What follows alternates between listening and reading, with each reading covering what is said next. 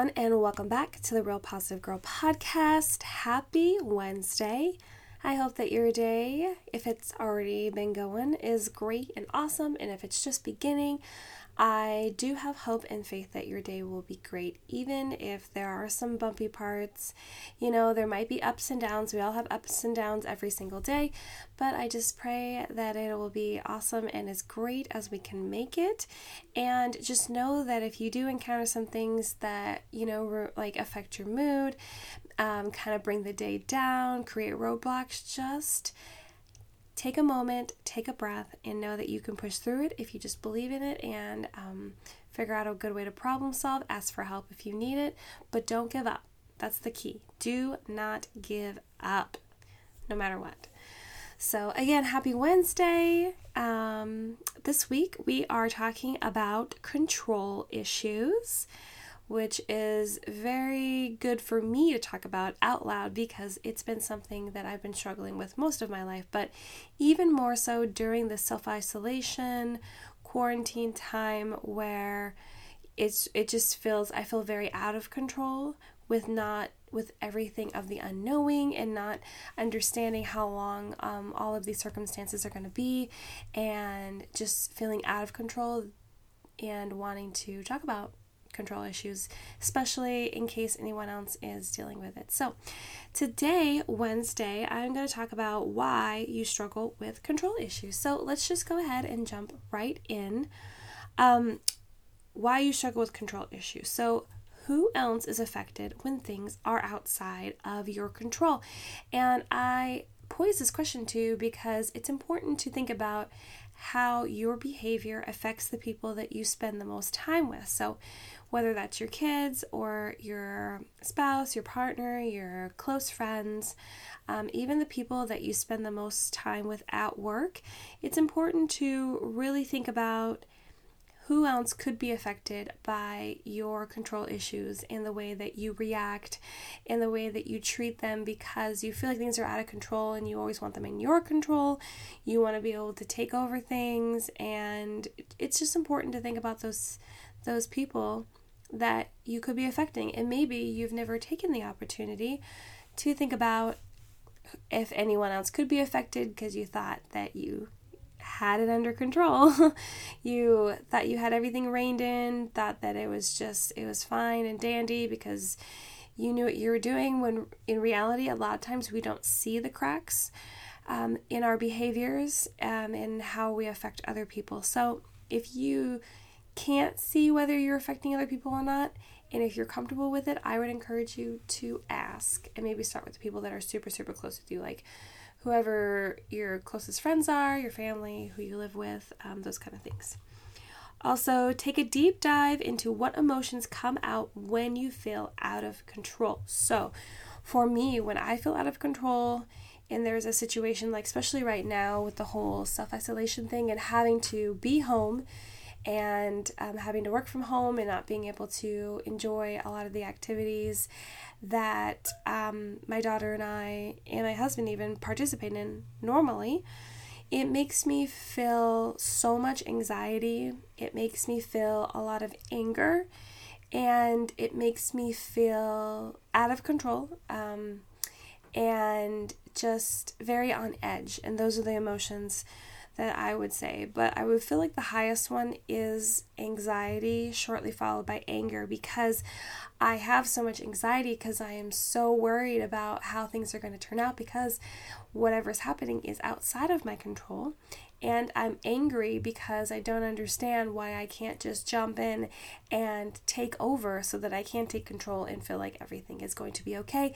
And even if everything is not going to be okay, you know, sometimes we just know that. At least we feel that if we are responsible for what's going to happen, we feel better about it because we're taking everything under our advisement and not someone else's, especially if we don't trust whomever is in charge. So I think it's important to really think about what emotions are coming out when you are feeling out of control. So if you haven't taken any time to think about that, I would encourage you to do that, write those down. Um, again, if you don't know, it does not hurt to ask those that are closest to you. Just ask them that the last time that you felt like you had a bout of feeling out of control, feeling very um, anxious and off, and not feeling like things are right to you. Like, what emotions did you exhibit to them, and how did that make them feel? That would be a great conversation. A very honest conversation, a lot of times a hard conversation to have with those around us that we keep closest, but a very good conversation to have. Um, take note throughout the day on what things make you feel out of control when those emotions bubble up. So, and I would suggest, highly suggest, as I've said every single day, on paper, your phone notes, even if it's just a voice note, something. You need to have something that you'll be able to look back on, not just like thinking about it out loud or in your mind. Like you, you, even if you have a good memory, which I claim that I have a good memory, you could still forget or it could be a little bit hazy. And it's easy to see things or listen to it if it's a voice note over and over and over again if it's somewhere else besides just your brain. So, um, take note throughout the day on what things make you feel out of control when those emotions bubble up and spend time journaling about it later. More feelings and reasons may come up when you take more time to think about it. So, a lot of times, if we only take five minutes to really think about how we're feeling and how the current situation is affecting us, we might be able to come up with one or two or three maybe reasons if we're really in touch with our emotions and emotionally intelligent and very self aware. However, if you decide to spend more time, and I would say at least 15 minutes, and you do decide to journal about it or just um, see those see what you've written down or what you've recorded and really just take some time to like think on that and what those words, what those emotions really mean to you. And I, I just encourage you to spend some time, like I said, at least 15 minutes, really, really thinking about it because more feelings and reasons may come up. You know, you might think about more situations and scenarios that have come up where you felt out of control and how you reacted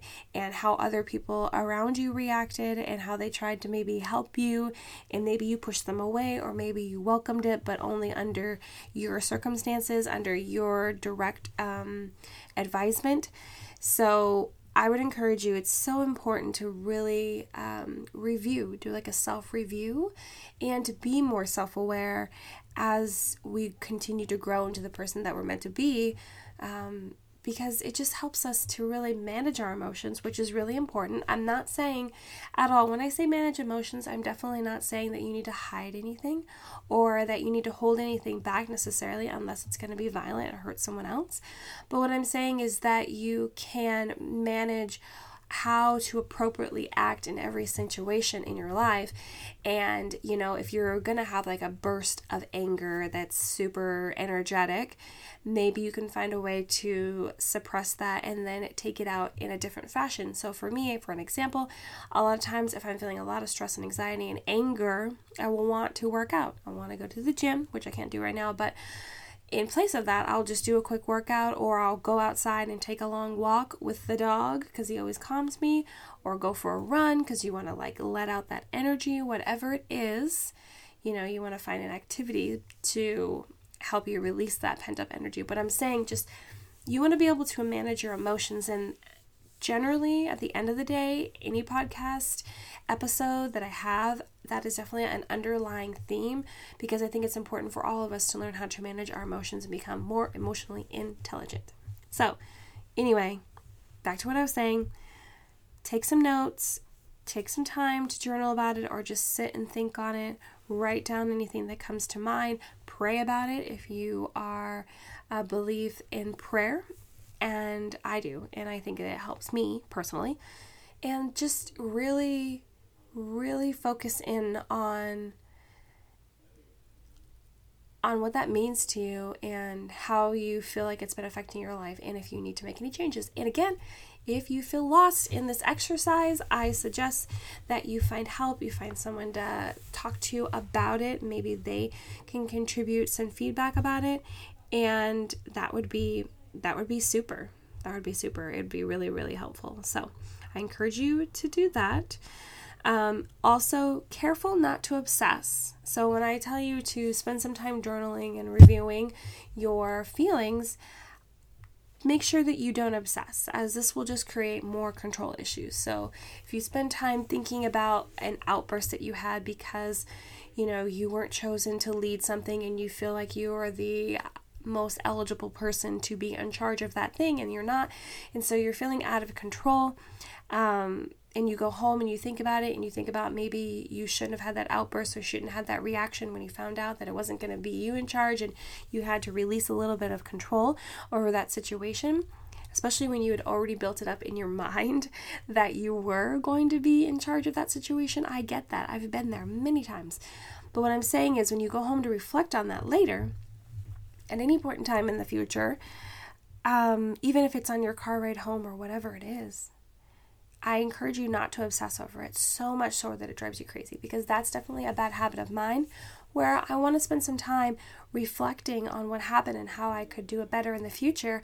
But then I obsess about it and I think about it all the time and I think about how I could have done it like 12 different other ways and what I think the outcome would be for that. And do I think any of those ways are better and rank those ways in, in the order of how I should have done it and this, that, and the other and talk to other people about it endlessly even me saying all of that sounds so exhausting. So, obsessing over it's not going to help. It's going to make the problem worse.